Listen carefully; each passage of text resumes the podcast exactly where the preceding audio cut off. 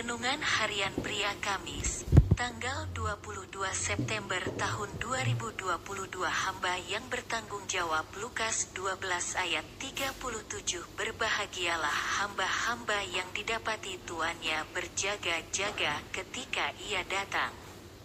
Aku berkata kepadamu, sesungguhnya ia akan mengikat pinggangnya dan mempersilakan mereka duduk makan, dan ia akan datang melayani mereka dalam pengajaran Yesus kepada murid-muridnya. Ia mengatakan bahwa berbahagialah hamba-hamba yang didapati tuannya berjaga-jaga ketika ia datang.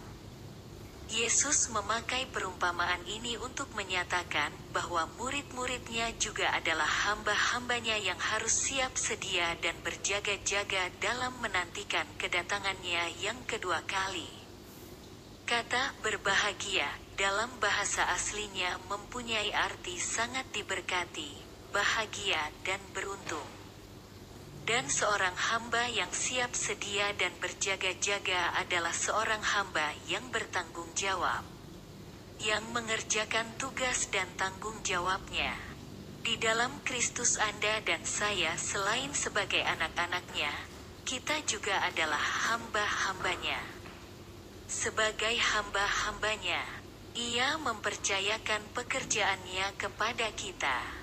Dan Tuhan juga mau agar kita menjadi hamba-hambanya yang siap sedia dan berjaga-jaga dalam menantikan kedatangan Yesus kedua kalinya. Pertanyaannya yang harus kita renungkan adalah, Apakah kita sedang mengerjakan tugas dan tanggung jawab yang dipercayakan olehnya kepada kita sementara kita menantikan kedatangan Yesus kedua kalinya? Atau kita hanya sibuk dengan pekerjaan kita saja? Marilah kita berfungsi sebagai hamba-hamba yang siap sedia, berjaga-jaga, dan bertanggung jawab. Refleksi diri.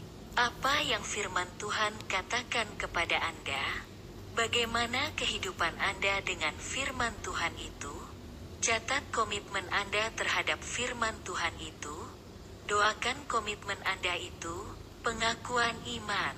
Roh Kudus menolong saya menjadi hambanya yang siap sedia, berjaga-jaga, dan bertanggung jawab.